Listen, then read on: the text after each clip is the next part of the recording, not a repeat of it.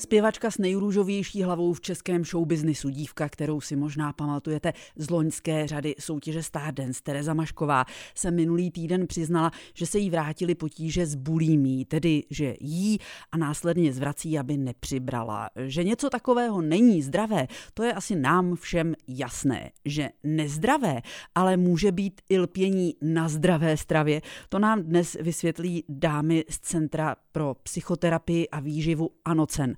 Lenka Plzáková, ředitelka a nutriční specialistka a Kateřina Aneška Houtková, psycholožka. Dámy, dobrý den. Dobrý den. Dobrý den. Tak eh, co to tedy je ta ortorexie a ne lpění na zdravé stravě? Ortorexie poprvé vlastně byla popsaná v roce 1997 doktorem Stevenem Bretmanem, který vlastně vydal knihu, která se v originále jmenuje Health Food Junkies. Mm, překládáme to jako fanatici zdravé výživy. A v podstatě popsal něco, co původně koncipoval v podstatě pozitivně, ale potom, když se to jako přežene, tak vlastně to může mít jako negativní dopady na zdraví celého organismu. A jde v podstatě o to, že si člověk vezme za svůj nějaký výživový trend, mm a teďka ho jako praktikuje, ale opravdu jako v úplně jako extrémní podobě. Jasně, takže ten pes je zakopán v tom slově fanatické dodržování zdravého životního stylu. Jo, ten problém není v tom, eh, v, tom, v té zdravé výživě jako mm-hmm. takové, mm-hmm. nebo v nějakém jakoby trendu, ale ten hlavní problém je vlastně v té míře, v jaké já ten trend jako se rozhodnu do toho života aplikovat říká Kateřina Aneška Houtková, psycholožka. Je to vymoženost moderní doby? Je to něco, eh, co k nám přišlo v době hojnosti a dostatku a tak říkajíc bezstarostnosti? V, tuto, eh, v tomto období je takové jako hodně populární ten zdravý životní trend. Všude se o tom mluví. Uh, takže tomu samozřejmě nějakým způsobem, nějakým způsobem na to reflektujeme a do té společnosti se to dostává. Zdravý životní trend jako takový není jako nic špatného. Opět je tam problém, když se to přežene. Hmm. Když jde úplně do extrému, když je to skutečně radikální, fanatické. A celá ta, celá ta současná společnost vlastně k tomu jako nějakým způsobem jako trošku vede. Jak důležitou roli v tom hrají eh, ty sociální sítě, to, že vystavujeme ten výstavní život, mnohdy se možná děláme lepšími, než jsme a čekáme, jak se to těm ostatním bude líbit? No, asi hodně. Myslím si, že celá ta naše kultura je taková jako, jako žurnálová. Jo? Hmm, prostě, hmm. že vlastně máme pocit, že ta realita má vypadat jak z obálky časopisu. Hmm. A často, když jako nejsem konfrontovaná s tím, že to, co vidím třeba na těch sociálních sítích, různé ty instagramové fotky hmm. a že influenceři, blogeři prostě vlastně vystavují jakoby Eh, to, co ale ve skutečnosti není tak úplně pravda. Jo? Vystavují vlastně to, co je to nejlepší, co umějí a ještě třeba ty fotky, že jsou různě jako vyfotoshopované a podobně. Takže když já vezmu tuhle ten jakoby ideální svět za svůj a získám pocit, že bych takhle teda měla vypadat, takhle bych se měla stravovat, takhle bych měla fungovat v práci, ve volném čase, já nevím, ve sportu, tak vlastně se dostávám do velkého rozporu v tom, že ta moje realita neodpovídá tomu ideálu. A to už vytváří nějakou jako frustraci, na kterou zejména mladí lidé reagují a různými způsoby a může to generovat ale ta frustrace různé jako, jako symptomy vysvětluje Kateřina Aneška Houtková, která je dnes jedním ze dvou hostů, kteří přišli z Centra pro psychoterapii a výživu Anocen. Společně eh, si o tom, že zdravé nemusí být bezvýhradně zdravé, budeme povídat i dál, ale teď si dáme písničku. Lenka Plzáková a Kateřina Aneška Houtková z Centra pro psychoterapii a výživu Anocen jsou dnes hosty dopoledního expresu a společně si povídáme O ortorexii už jsme řekli, že je to jako fanatické dodržování zdravého životního stylu, lpění na té zdravé stravě. Ale jak může být lpění na něčem, co je zdravé, v důsledku nezdravé? Přece když budu jíst samé zdravé věci, tak to musí být zdravé, nebo ne? Ono zase uh, jde o ten fanatismus nebo o tu radikalizaci v tomhletom případě. Samozřejmě pokud se stravuje zdravě a je to v rozumné míře, tak je to jenom dobře.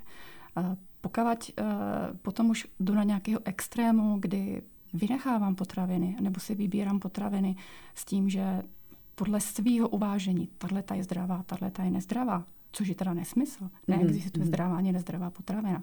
Vždycky o to, v jaký míře to konzumuju. Tak pak už se dostáváme skutečně do problému, když se ten člověk věnuje celý ten, celou tu, tu dobu jenom tomu hledání o těch potravinách, která je zdravá, kterou můžu sníst. Jo, dostáváme se do, potom a následkem jsou různé jako deficity ve výživě, až se dostáváme možná i do některých němo, nemocí. Uh co tam může být z toho výživového hlediska nebezpečné? Co, co může takovým lidem začít chybět? Čeho se jim nedostává? Ono záleží skutečně, jak se ty lidi stravují. Eh, klidně můžou chybět sacharidy, klidně můžou chybět bílkoviny, eh, velice často chybějí tuky, ale opět jako je to potřeba posoudit jako kdyby komplexně. Nedá se to takhle jednoduše, skutečně je potřeba vidět, jako jak ten člověk se stravuje. A s tím, co chybí, je samozřejmě, nebo s tím, co nekonzumuje, je vidět i teda, jestli chybí nějaké vitamíny, minerály. Mm-hmm. Je to komplexní problém, nedokážu takhle od stola jako mm-hmm. říct, ani bych nechtěla. Eh, kdy eh, nebo jak poznáme, eh, že to lpění na tom zdravém je už za hranicí, že už je to posedlost, která nemá s tím zdravým životním stylem, který bychom měli dodržovat všichni, vlastně nic společného, kdy je to kontraproduktivní? No skutečně klíčový pojem je tam to hranice. Hranice v těchto z těch věcech je vždycky hodně neostrá. Nedá hmm. se říct, jako dneska je to ještě v pohodě a, a, jako a, a, a zítra už prostě jsem za hranicí a přehnala jsem to. Uh, co nám trošičku může pomoct, jsou vlastně kritéria, která se hodnotí u vlastně každé závislosti. Mm-hmm. Jedno z těch kritérií je, že člověk se tím daným tématem, tím předmětem té závislosti vlastně zabývá většinu času, většinu Aha. toho dne. Mm-hmm. Další kritérium je, že ten předmět té závislosti má jakoby první prioritu a všechny ostatní věci jdou stranou. Hmm. A stranou můžou jít vztahy, stranou může jít práce, koníčky, vlastně všechny věci, které do té doby člověka nějak jako naplňovaly, anebo normálně běžně lidi naplňují, tak jdou, jdou stranou a vlastně v tomhle, eh, v tomhle případě teda jídlo, konkrétně teda zdravé jídlo a to teda, jak by to jídlo mělo vypadat, z jakých by mělo pocházet zdrojů, jaké by mělo být, být to složení, až jako hmm. úplně vlastně extrémní detaily někdy se hmm. tady v těch věcech jako řeší a, tak e, je tam vlastně na prvním místě toho života a vlastně vytlačí všechno ostatní. Jsou tohle signály, e, které varují toho, kdo se do té závislosti sám propadá, nebo spíš jeho okolí? Myslím si, že to okolí to zaznamená v první řadě, určitě dřív.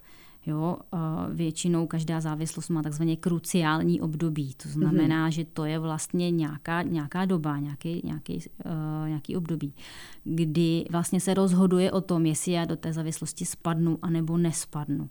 A tam už třeba tomu okolí to je podezřelé, mm-hmm. ale uh, ten sám člověk ještě nemá náhled a říká, já jsem v pohodě, mám to pod kontrolou říká psycholožka Kateřina Aneška Houtková, která je spolu s Lenkou Plzákovou, ředitelkou Centra Anocen, dnes hostem dopoledního expresu Českého rozhlasu Sever. O ortorexii si dnes povídáme s hosty dopoledního expresu s ředitelkou Centra pro psychoterapii a výživu Anocen Lenkou Plzákovou, která je zároveň nutriční specialistkou a s psycholožkou Kateřinou Aneškou Houtkovou. Já jsem narazila na to, nebo vlastně vy, paní Kateřino, jste narazila na to, že je to druh závislosti, že jsme závislí na tom, že se zaobíráme tím, co jíme a studujeme, jak je to zdravé a odkud to pochází. Dá se nějak eh, vysvětlit, proč člověk má sklon k závislosti, proč eh, chce někde v podvědomí být na čem si závislý? Nevím, jestli úplně každý chce nutně být na něčem závislý. Každopádně závislosti jsou téma, za kterým se lidstvo vlastně potýká od nepaměti a dokonce jsou vysledované i jakoby geny některé, které uh, jakoby pokud, pokud jsou tam u toho člověka nějak rozpoznatelné, tak můžou jakoby podporovat případně jako rozvoj závislosti, kromě samozřejmě toho životního příběhu toho člověka. Zrovna u poruch příjmu potravy si myslím, že ta závislost v podstatě je na pocitu úspěchu, na tom pocitu toho jako vítězství. A ten pocit toho vítězství se může buď mm, v tomhle případě teda té ortorexie vázat na ten pocit toho, že teda jak je to super, že jim zdraví je něco, co je vlastně oceňované, a nebo o, u běžných poruch příjmu potravy to může být o tom prostě, že když klesá to číslo na té váze, tak je to ten úspěch, tak je to to vítězství. A na tomhle tom vlastně pocitu, často se k tomuhle pocitu vítězství váže i pocit hladu. Jo, mm-hmm. že někdy se mluví o tom, že to je jako závislost na pocitu hladu, na tom pocitu mm. toho vítězství. Tak tam uh, to je vlastně něco příjemného, když vítězím. Mm. Tak potom se to může rozvinout. Pokud jde o poruchy příjmu potravy, tak mnohem častěji se mluví o anorexii nebo bulímii, ortorexie. Řekla bych, že je poměrně málo zmiňovaný pojem. Mají všechny tyhle poruchy něco společného, kromě toho, že tedy nám dopřávají pocit vítězství, který možná na jiných frontách nemáme? Je tam ještě něco, co je spojuje? Hmm, dobrá otázka. Obecně poruchy příjmu potravy jsou hodně právě o tom pocitu vítězství, o pocitu úspěchu. A když bych měla úplně dát nějaký jako společný jmenovatel, tak aspoň jak já tomu rozumím, tak eh, v podstatě v naprosté většině případů, možná úplně jako ve 100% případů, je uh, taková ta někde vnitřně vlastně nastavená idea, jakože mám hodnotu, když podávám výkon. Mm. A ten výkon právě může být eh, nejenom ve sportu, mm. v práci, mm. v učení, v jedničkách, v medailích, ale vlastně může být i právě v tom hubnutí. Dá se nějak říct z vaší praxe v centru Anocen, eh, která z těch poruch, o kterých teď mluvíme, nebo které jsme e, zmínili, je nejfrekventovanější, která se vyskytuje vůbec nejčastěji, paní ředitelko? Nejčastější poruchu, kterou řešíme, je právě anorexie. Mm. Uh, občas se objeví bulimie, i když tyhle ty dvě nemoci dost často souvisí. Mm. Uh, občas se nám objeví i v poslední době uh, třeba obézní dítě, který uh, se kombinuje chvilku obezita, předtím anorexie. Opět je to takový nějaký chování, kdy jako to dítě nám nějak jako skáče z jednoho do druhého. Mm-hmm. A uh, v některých případech by se dalo do poruch příjmu potravy zařadit i právě obezita dítěte, protože přednostně pracujeme s dětma, kdy vlastně uh, buď se může jednat do to záchvatovité přejídání, anebo dítě tím nadměrným příjmem opět uh, uh, si kompenzuje nějakou, nějakou, nějakou poruchu nebo něco nefunkčního. Jak z toho ven, jak pomoci těm, kteří své mindráky a problémy eh, řeší jídlem. O tom si s našimi hosty budeme povídat zase po písničce. Dnešními hosty dopoledního expresu Českého rozhlasu Sever jsou eh, ředitelka Centra pro psychoterapii a výživu Anocen Lenka Plzáková, která je zároveň nutriční specialistkou a taky psycholožka Kateřina Aneška Houtková. Společně si povídáme o ortorexii, respektive o všech poruchách příjmu potravy, které spolu eh, mohou dost dobře eh, souviset. Jak z takového problému ven zavřít ortorektičku, tedy dívenku, která se rozhodla, že bude žít zdravě a jenom zdravě a nic jiného eh, než zdravé a biologicky v pořádku potraviny nepozře, zavřít ji do kuchyně s mastným bůčkem a nepouštět ven, to asi nebude řešení, že ne? No moc si takové řešení neumím představit. A v podstatě naše centrum vzniklo na základě toho, že chceme ty věci propojovat a takže určitě tam hraje roli velkou psychoterapie a zároveň ta jakoby výživová stránka věci, nějaká jako nutriční terapie, plus ještě pracujeme s pohybem. Tolik k, obecně k poruchám příjmu potravy. A podstatě ta, ta artorexie se z toho nijak zvlášť nevyděluje. To řešení je tam velmi, velmi podobné hmm. jako u ostatních poruch příjmu potravy a to těžiště vlastně vždycky spočívá v té terapeutické práci. A jádrem té terapie vlastně je, aby člověk, který trpí poruchou příjmu potravy, vlastně získal pocit vlastní ceny bez ohledu na to, jestli s tím jídlem a, nebo bez ohledu na to vlastně, jak s tím jídlem zachází, bez ohledu na to, jakou má postavu nebo jakou nemá postavu. A prostě, aby ten ideál, ke kterému jako směřuje, vlastně nějak zacítil v sobě, že jako už je dobrá, většinou ta, aby ta holka cítila, že je dobrá taková, jaká je.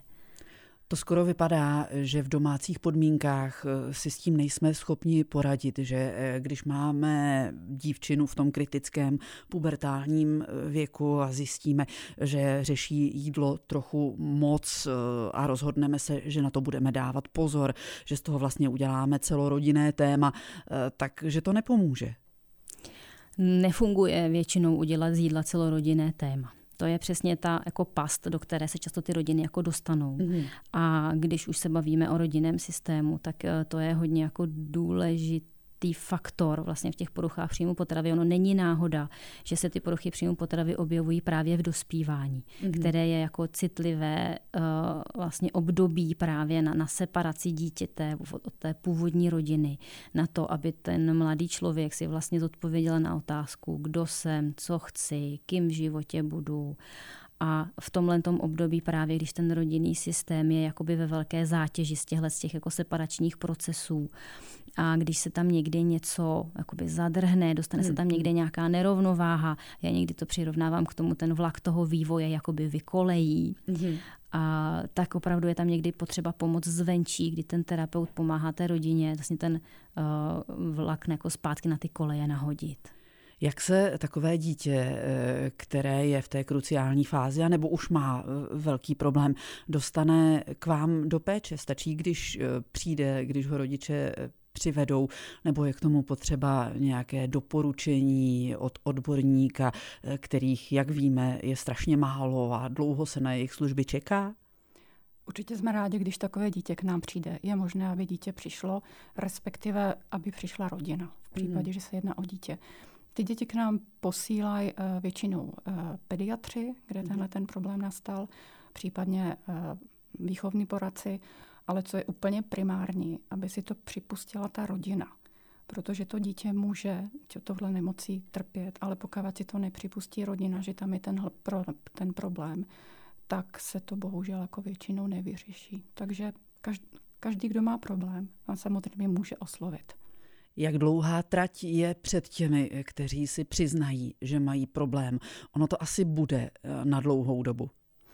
Je to na hodně dlouhou dobu, respektive uh, nevyřešíme to za měsíc. Mm-hmm.